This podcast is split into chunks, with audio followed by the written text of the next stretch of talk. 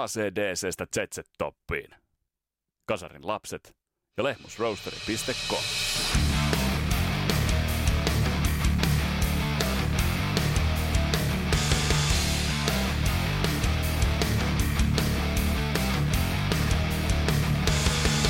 Tässä Kasarilla podcastin jaksossa jatketaan Christian Huovelinin kanssa Queensrykin uran äh, läpikäymistä. Ja millainen ura ja ennen kaikkea millainen evoluutio musiikillisesti tai revoluutio pitäisikö sanoa se onkaan ollut. Tässä jaksossa jatketaan siitä, millaisen levy muodostui Empireista ja mitkä olivat käänteet siitä eteenpäin. Tämä on Kasarilla podcast, mun nimi on Vesa Wienberg. Tervetuloa matkaan mukaan!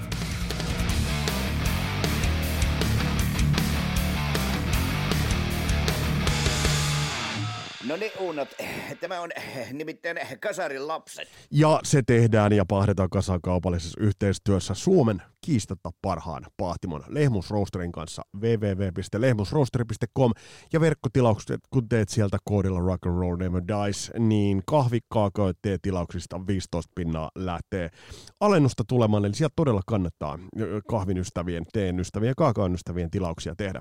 Ja hei, myös muut kumppanuudet, uudet kumppanuudet, jos kiinnostaa, niin ole yhteyttä, yhteydessä, laita inboxiin viestejä. Mutta nyt mennään itse asiaan ja jatketaan Queensrykin uran lävitse käymistä.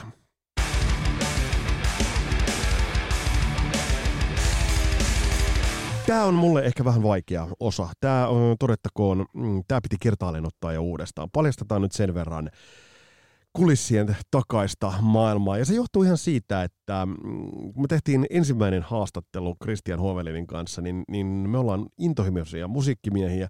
Ja tämä meni vähän jopa tunteisiin, koska mulle Promised Land on vaikea levy. Ja, ja mutta se on monelle äh, Queen's Rockin ystävälle se on tärkeä levy. Mulle se on vaikea levy ja mulle se tavallaan äh, siihen loppu mulle tämän bändin olemassaolo.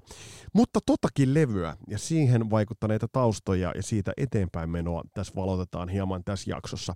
Ja paljon on tullut pohdittua myös sitä, nimenomaan sitä, että millaisia kehityskaaria bändeillä on. Hyväksytäänkö me fanit aina se, että bändi muuttuu? Miten pitkään lojaliteetin tulee kestää, kun bändin linja muuttuu? Tuleeko meidän ymmärtää aina kaikki uraratkaisut silloinkin, kun se musiikillinen tähtäin kohdennetaan aivan toisiin ampumatauluihin kuin mihin se on ollut hieman aikaisemmin.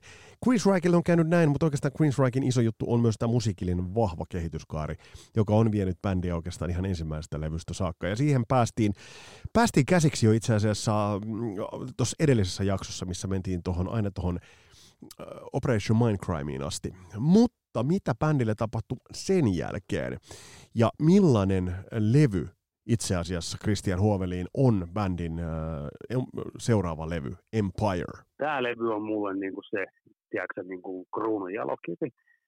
Mulle Empire niin kuin on levy, levyjen semmoinen, että siis maailmassa on niin kuin äärimmäisen vähän levyjä, mitkä on ikinä ollut noin hyviä kuin Empire. Et se on niin kuin jo tämä lähtökohta.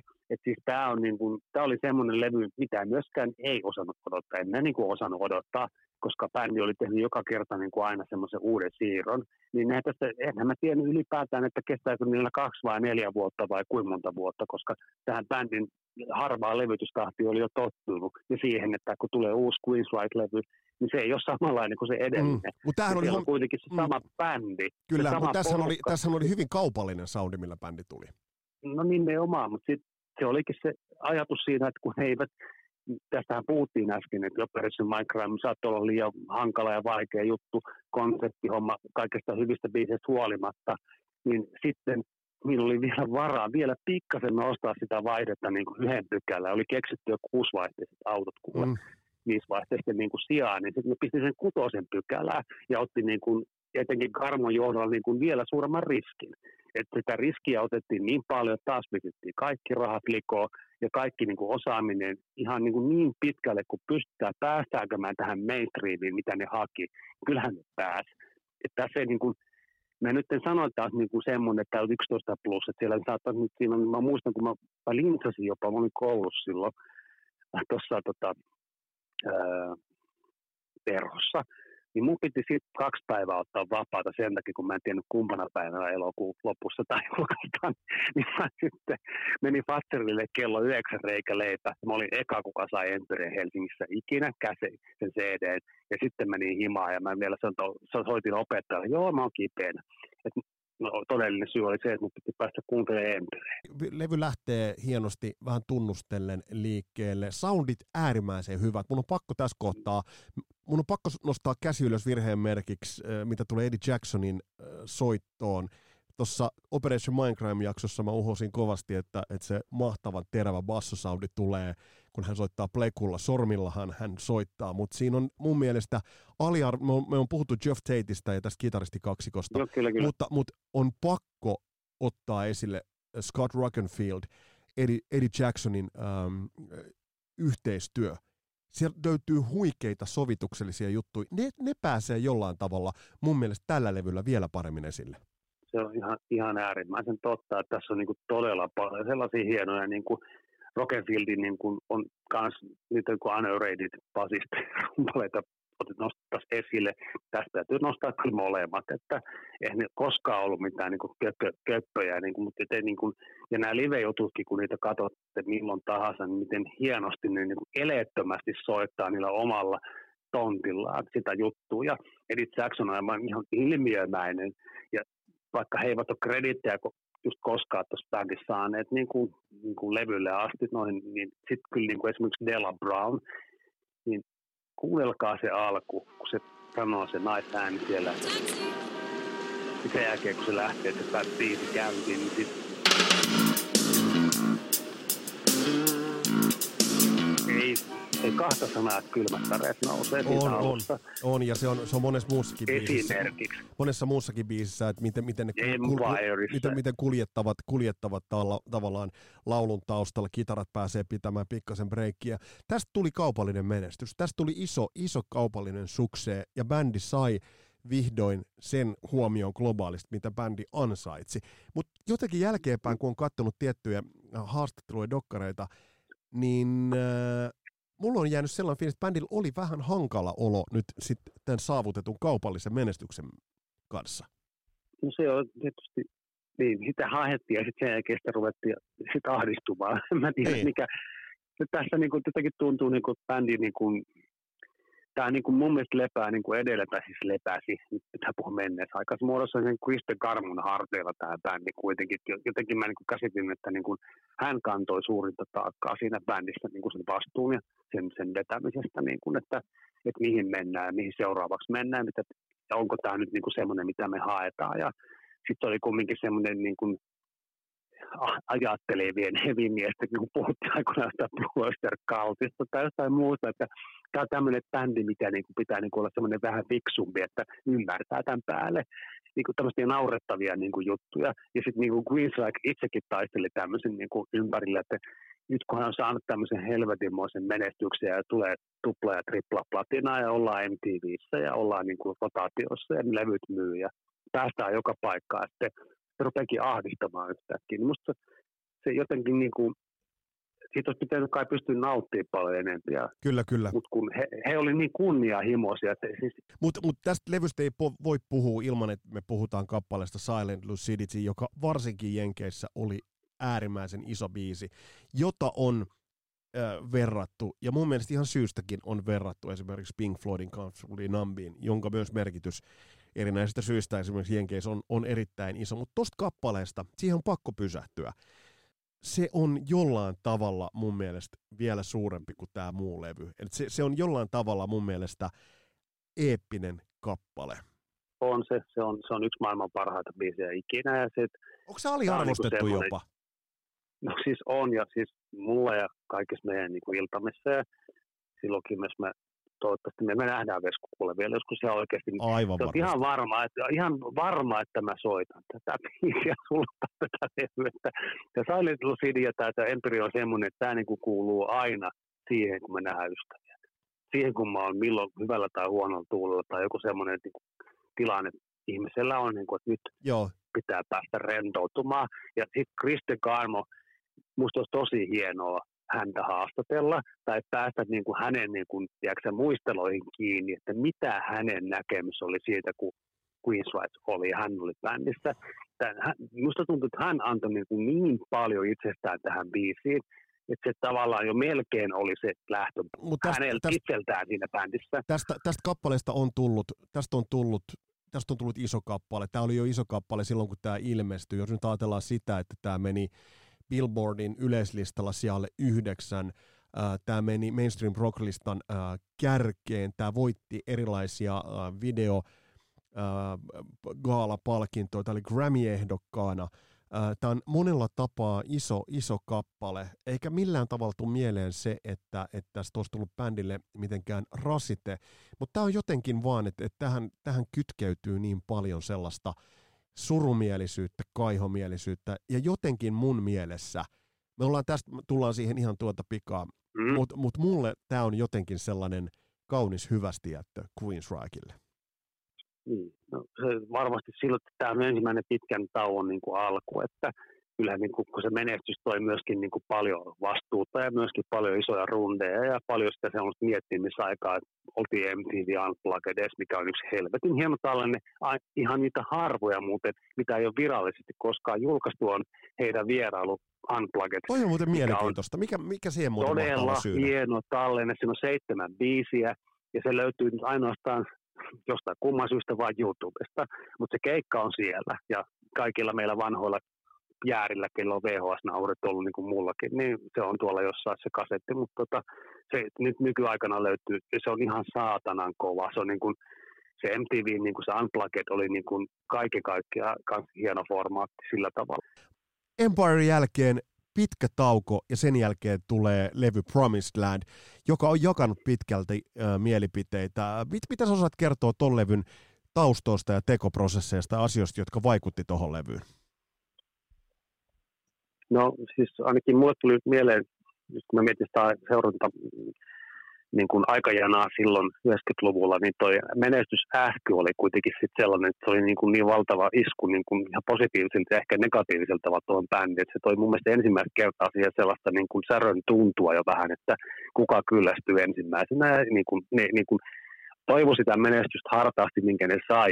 Sitten se tuntui niin kuin, kun musiikillisesti kunnianhimoiset tyypit, niin sitten ne niin kuin ne ei halunnutkaan enää toistaa sitä Empire tai Operation Mindcrimein sitä kaavaa enää uusi. Sitten se tuli semmoinen niin ahdistusähky ilmeisesti siitä, sit kuitenkin, vaikka se oli tervetullutta varmasti taloudellisesti ja, ja ne oli niin kuin tyytyväisiä sitä, mutta sitten tavallaan musta niin kuin tuntui, että nyt piti tehdä niin kuin henkilökohtaisempaa. Ja sitten tuli tämä 90-luvun niin kuin musiikillinen lama niin sanotusti tuolle vanhan tyyppiselle heville, mutta Queensrÿche oli mun mielestä sellainen bändi, että ei niin kuin, kun nyt niin kuin puhuttiin, että ei ole lokero, vaikea lokeroida tätä yhteyttä niin kuin mihinkään tiettyyn genreen, niin, niin siinä mielessä oli helpommin vesille sen, sen lähtötilanteen kanssa.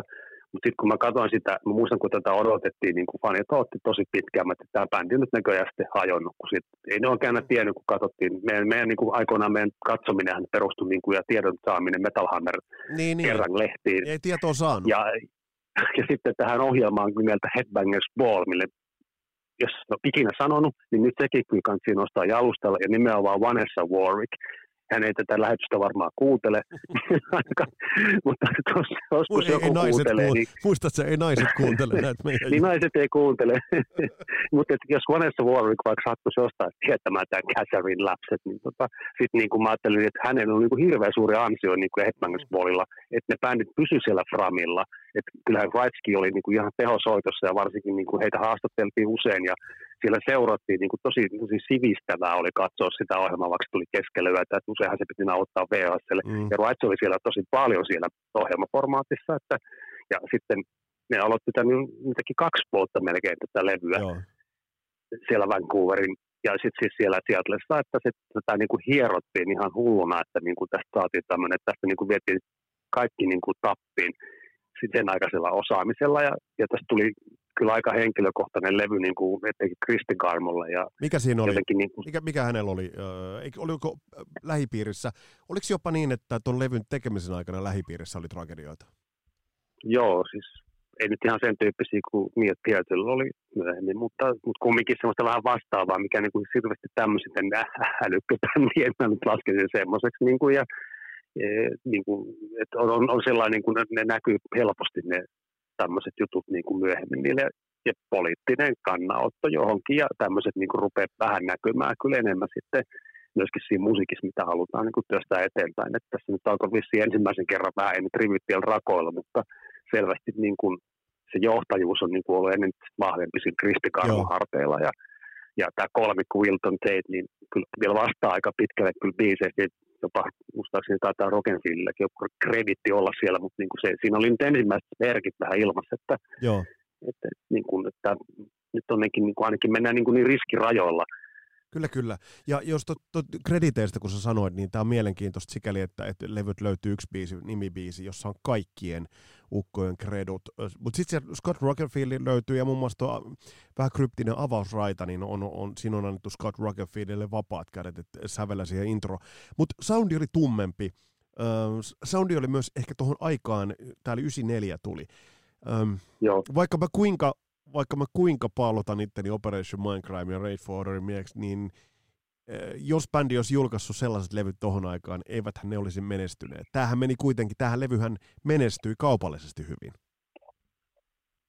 Joo, siis tämä ja, tota, täällä oli varaa vielä, täällä, täällä levyyhtiö satsasi tähän ja mainostamiseen ja hienot kannet ja kaikki niin kuin soundit on niin kuin, niin kuin tosi timaattia. Tämä on niitä sellaisia levyjä, mitä mä uskon, että kuka tahansa niin kuin bändi ja tuottaja ja muu haluaa tämmöistä käyttää referenssinä, niin kuin, että siis tässä niin kuin mentiin ihan, vaikka ei tietenkään ollut enää mitään empardu, niin kuin mä äsken sanoin, niin ei ne halunnutkaan tehdä sitä toista kertaa, niin, eikä just... kun ylipäätään niin, muutakaan levyjä tehdä kahta kertaa uudestaan, se ei ollut koskaan, No joskus ehkä myöhemmin, mutta no sitten eri asia. Mutta tuohon aikaan tämä bändi oli niin kuin vaatii itseltään myöskin tosi paljon, eikä toisteta sitä, mitä on jo kerran tehty. Niin jotenkin tässä niin kuin, ne pääsi kyllä silleen niin kuin suosioiden kiertueet, nyt pitää sanoa se uudestaan, oli katto 94 Tukholmassa. Ja se lavasouki oli vielä semmoinen, mihin ne aina halusi satsata ja missä oli niin kuin, mikä oli hienosti palveli sitä niiden settilistaa ja sitä niin kuin viimeisintä niin kuin, eh, viimeisimmän levyn niitä juttuja ja sitten siellä niin kuin oli tosi, tosi makeita kaikki juttuja siellä lavalla. Ne pääsi vielä suhteellisen isoilla paikoilla esiintyä, en muista mikä se mesta oli, mutta mä taisin saada sen lipun ja kontakti jonkun musapasun tämmöisen kaverin kautta, kuka mulla aina hehkutti uusia bändejä ja levyjä, niin liput sinne ja sitten sinne lähettiin ja se oli kyllä, kyllä niin kuin, ja eihän ne koskaan unohtanut niitä faneja niin kuin siellä keikoilla. Tämä live-bändi, bändihän oli, niin kuin, tai bändi livenä, anteeksi, niin kuin todella huippu esi, esiintyjiä, kun ne pääsi näkemään silleen headlinina. Ja että niin kuin ne antoi niin kuin todella paljon niin kuin joka jamppa sille, että siellä ei vaan seisottu paikallaan. Että ja softeetti niin kuin, se on ilmiömäinen, olkoon mitä ristiriitoja tahansa, niin mm. niin ei se kyllä näkynyt, niin kuin, jos silloinkin olisi ollut jotain, niin se näkyy pätkääkään siinä niiden esiintymisessä. Että, muistatko, muistatko, että, niin kuin, mm, joo. muistatko millaista, millaista settiä silloin veti? Että, että totta kai varmasti ton levyn biisit olivat fokuksessa, mutta, mutta tuliko vanhempaa biisimateriaalia? Muistatko yhtään? Siellä oli no, no, ne, ne teemät, The Warning, Rage for Order, paljon vähemmän tietenkin kuin aikaisemmin. Niin kuin, niin. että, että ne, kyllä ne painotti niin kuin siihen tosi paljon tähän viimeisintä albumia, Empire ja tota, niin, niin, sitten ne keskeisimmät. Mutta ihan ihan debyyttilevy, kyllä sieltä niin kuin aina se vähintään se Take Hold of the Flame tai ennen, mikä se nyt oli tässä numero 156 tai The Child of Fire tai The Warning tai joku vastaava sinne sitten niin kuin, ja Queen of the Rights, mm. että se, niin kuin, kyllä se niin kuin sillä tavalla, ne oli vaan uuteen niin kuin muottiin vedetty ne kappaleet, että ne ne Rage for Orderin biisitkin, niin se kuulosti sitten niinku se soundi, että kuulin ne, nekin biisit niinku niin tuhdilla kovalla, niinku, ihan älyttömän kova live. Ei, ei, ei kahta sanaa. Kyllä, kyllä. Bändinä. Kyllä, toi, toi levy sinällään, äh, tiedetään se, että mitä se, sinällään äh, Queensryche on Seatlesta kotosi. Tätä levyhän äänitettiin niin kuin eri, eri tällaisissa mökki, mökkityyppisissä olosuhteissa, mutta et kuuletko sä tältä levyltä, totta kai toi Hearing the Now Frontier on vielä pidemmälle viety, mutta mä kuulen kyllä tällä levyllä jo sitä grunge-vaikutteistoakin sävyissä.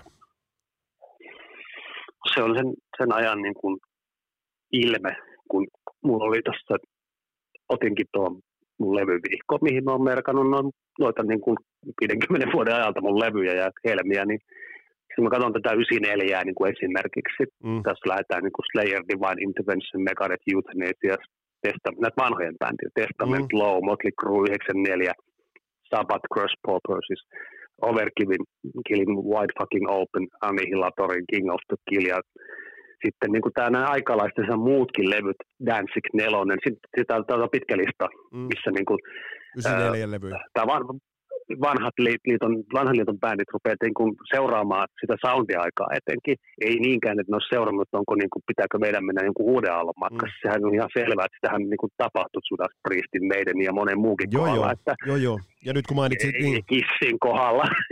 Nyt, niin, Vaikka niin, kuinka niin, monet. kyllä, kyllä, mutta nyt kun mainitsit esimerkiksi tuon Motley Crue 94-levyn, niin samalla tavallahan se meni, poikkesi aikaisemmasta materiaalista, meni tosi, tosi tummiin vesiin ja on, on erittäin hyvä levy, mutta mä, se on vastaavalla tavalla, niin kun, siinä on se muutos tapahtunut. Mikä sun mielestä muuten erottaa, mm, jos ajatellaan Promised Landia ja sitten kolme vuotta myöhemmin tullutta Here in Now Frontieria, niin mikä sun mielestä näiden levyjen se olennaisin ero on?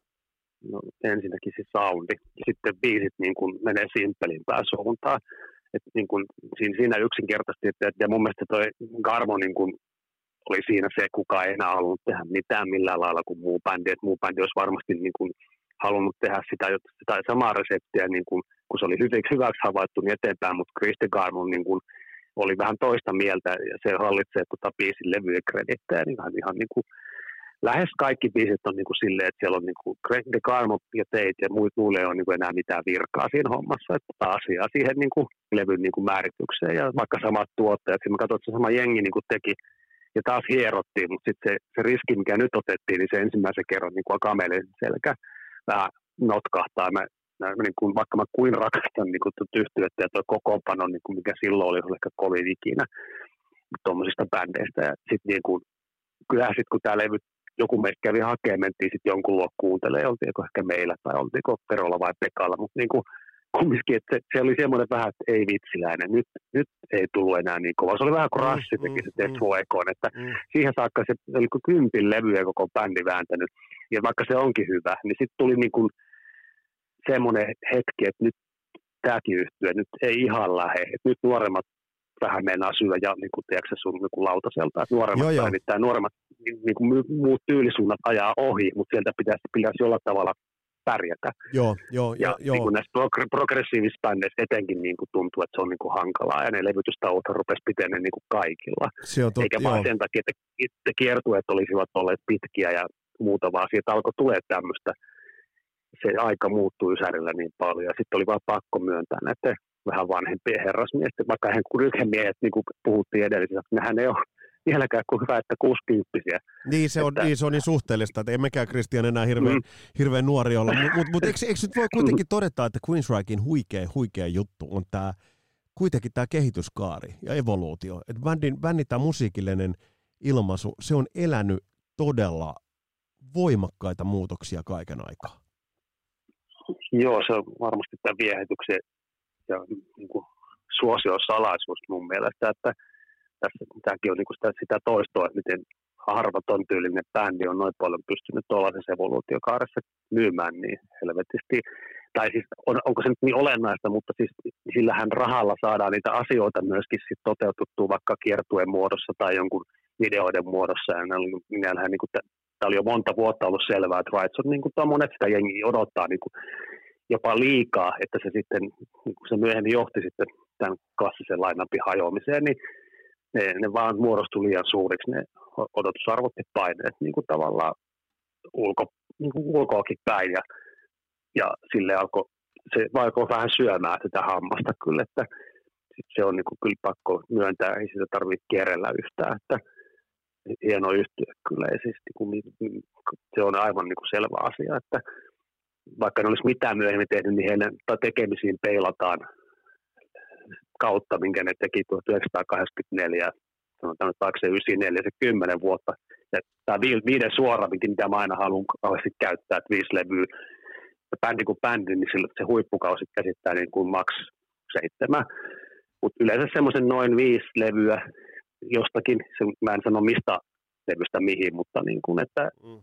Se on niin kuin sellainen jotenkin, että se tietynlainen niin kuin luovuus on tietyssä vaiheessa käytetty loppuun. sitten pitää tapahtua jotain tosi rankkaa, että se saadaan uudelleen henkiin. Ei, ja aika, ai, niin, aika, harvat, niin. aika harvat siinä niin kuin loppujen lopuksi ö, onnistuvat. Hei, vielä pari sanaa bändin nykytilasta. Mä tuossa katoin tuoreita vetoja. Kokoonpano on elänyt, Toddler Tor on tullut, tullut, tullut vokalistiksi ja kokoonpano lähtenyt muutenkin, muutenkin elämään, mutta totta kai on todella todellakin on sanottava, että on hyvä paikkaus Geoff Tateille. Mit, mit, miten sä kommentoit bändin nykyistä karriaria? Tuolta esimerkiksi kun Vakken vetoja ja muita katsoo, niin bändin semmoinen, bändin, bändihin on tullut tosi paljon heavy metal, sitä sellaista niin kuin vanhan liiton heavy metal sävyä, että mitä sä kommentoit bändin esimerkiksi nykyistä, nykyistä tekemistä? Se on ollut hyvä. Sehän oli itse asiassa iloinen yllätys, kun ei voinut yhtään tietää, kun tämä on melkein joka kymmenen täkä, mikä tuore kokoonpano, siitä on melkein kymmenen vuotta kohta, kun tämä muuttui tämä tilanne, niin kun te, teit sai kenkää, niin tota, sitten tuli, tuli kaveri, mikä kyllä varmasti tiedettiin, mutta ei, ei, ei edes nettiaika ollut sellaista ajatusta, että mikä tämä nyt oikein on. Ja sitten mä ajattelin, että tämä nyt, kyllähän niin monta pettymyslevyä, siinä oli jo niin, kuin, niin sellaista keskinkertaista niin kuin se karjari, vaikka ne levyt on kaikki ostanut, niin sit niinku, sitä vaan niinku toivo, että jos nyt kuitenkin vielä lähtisi ja sitten vaihtui kuitenkin tuoretta Parker Lundgren, mikä on mun mielestä livenä ja loistava paikka ja oli kuitenkin kitaristiksi, mutta ei päässyt silleen bändissä niin kuin sitten myöhemminkin lähti siitä, sit, niin tota, ei päässyt ehkä tekemään niitä kappaleita ja ole sille kunnolla sillä. Ja nythän tämä menee siinä, että rumpali Rogenfilkin niin ei ole enää mukana. Oliko sillä perhesyitä vai, vai oliko jotain käsissä, en muista yhtään, että oliko liittyykö se johonkin vammaan tai sairauteen, mutta anyway, siinä on Casey Grillo Camelotista ja nyt se bändistä on niin kuin enää murto-osa jäljellä siitä niin sanotusta classic lineupista, mutta silti mä ihmettelin, että miten hyvin on tarjennut tai miten hyvä musan on tehnyt tämän kolme levyä ja taisin laittaa sulle jonkun kuvan, että studiossa ollaan, että tämän vuoden puolella pitäisi tulla neljäs levy. Ja nyt siinä on sitten jo, sit, sitten on enää Eddie Jackson ja Michael Wilton ja että original sakkia ja muu on sitten muita. Että, joo, tämä on koko, jos... joo, kokoonpano on elänyt. Se on muuten pakko todeta mielenkiintoista, että, että, että ja nyt varaudutaan sitten sellaiseen yhteen kasarilapset vakio, vakioelementtiin, mutta Tor, Toddler Tor on samalta, samasta kaupungista, missä mä olin aikoinaan vaihto-oppilaana. Okay. Eli liki, liki, liki pitää tunne, niin, niin. Liki pitää okay. tunnemiehen ja pari vuotta, pari vuotta nuorempi. Mutta hei, tähän viimeinen kysymys, Kristian, kun me on puhuttu Queensrycheista. Ähm, voidaanko Queensryche laskea äh, heavy metalin legendojen joukkoon? No, minun mielestä ihan helposti, että tuohon, tuohon rinnalle on mun mielestä tosi vaikea löytää ketään muuta, että siellä on niitä semmoisia oppipoikia, millä niin kuin varmasti musiikillinen anti on ollut niin kuin pääsee aika lähelle, niistä varmaan kaikki tunnetuin on monien myöskin inhoamaa ja rakastamaa DT, eli Dream Theater. Mm. tota, eikä ne varmaan edes missään vaiheessa edes kieltänyt sitä, että sit ne on hyötyneet myös kyllä Kreuzin niin kuin vanavedessä kun, kulkemisesta ja he, he, heidän niin kuin mainitsemisesta. Ja toinen on tämän vähän kans mun mielestä turha aliarvostettu Fates Warin ja mitä näitä nyt on näitä tämmöisiä, niitä oppipoikihan on niin kuin lukematon määrä, mitä tämä bändi on niin kuin luonut ympärille. Joo, ja eikö, eikö, ja eikö kuule vaikutteet, mä tuossa just kuuntelin yksi päivä, kuuntelin Stratovariuksen Visions-levyn, niin, niin siellä kun kuuntelee vaikka jotain Kiss of Judas äh, niin kuin laululainin rakentumista, niin kyllä siinä kuulee sen, että Timo Kotipelto on kyllä Geoff Tatetinsa kuunnellut kyllä hyvin huolella, ja myös Timo Tolkki, kun siellä tulee ne kliinit kitarat. Että kyllä niin kuin jäljet johtavat ka- sylttytehtaalle niin kuin hyvin selkeästi. Niin kuin Kamelot on hyvä esimerkki, se, mistä mä kans, niin kuin, ei ole sattumaa, tai siis se, että sieltä leiristä niin kuin, tyyppejä alkaa olla lainassa ja ne on kohta vakkareita, että siinä on myös semmoinen hänenkin avoimesti myöntänyt, miten kova idoli. Ja mun mielestä jopa, niin kuin mä, mä varmasti olen ehkä väärässä, mutta kun sä puhut tuosta laulajista ja millaisia, niin ei Yngviekään ole varmaan. On sekin varmaan, vaikka se ei koskaan myönnä, että ketä kuuntelee. Ei. ketään kunnioittaa, mutta, mutta, mutta on se varmaan niin kuin hänkin katsonut, kun niitä kokoonpanoja, niin millä tavalla hän on rakentanut, etenkin niin, jos mä mietin niin kuin hyvin niin kuin ysäri aikaa ja 80-luvun, niin kyllä sielläkin niin kuin, kyllä, kyllä Raitsin vaikutus, niin kuin, niin kuin pidemmät sanoisin, lokeroituu, lonkeroituu niin kuin hirveän moneen suuntaan ja monen tyyppisten bändien kohdalla. Niin kuin, ja se, että heidän melodian taju on niin ollut niin kuin tajuton niin kuin silloin kun ne teki niitä huippu, huippubiisejä ja huippulevyjä. Että, ja se, että pidetään niin kuin omaa pää noin tiukasti, niin se on mun mielestä aina hatunnosto arvon. Että mä niin kuin jotenkin elämässä arvostan muutenkin tosi paljon tuollaisia oman tien Camel Boots miehiä, niin tota, se on ihan huippubändi, ei, ei ihan ansaitusti on niin kuin legenda, riippumatta, että mitä he ovat myöhempinä aikoina sitten tehneet tai jättäneet tekemättä. Ja mä edelleenkin sanon, että Kristi Karmo, jos on onnellinen lentokapteenina tehdessä tyttärensä kanssa akustista musiikkia pienissä baareissa, niin se hänelle suotakoon. Näin totesi osuvasti Christian Hovelin tähän loppuun. Ja tosiaan Chris Garmo, jos oot kuulolla, niin tervetuloa vieraaksi ja Vanessa Warwick myös. Tervetuloa, jos oot, oot kuulolla. Tässä oli tämänkertainen jaksokokonaisuus, kahden jakson jaksokokonaisuus. Laita kommentteja, laita, laita mietteitä ja niitä te olette laittaneetkin. Ja se mitä on tulossa, niin sieltä on tulossa yhtä sun toista, muun muassa pieni dippi tonne Suomirokin pariin käydään läpi erään tietyn ikonisen bändin uraa joka oli Kasarilla myös hyvin merkityksellinen. Tässä oli tämänkertainen Kasarilapset podcast. Tämä pahdetaan kasaan kaupallisessa yhteistyössä Lehmus Roasterin kanssa. Mun nimi on Vesa Winberg. Palataan astialle. Moro! Thank you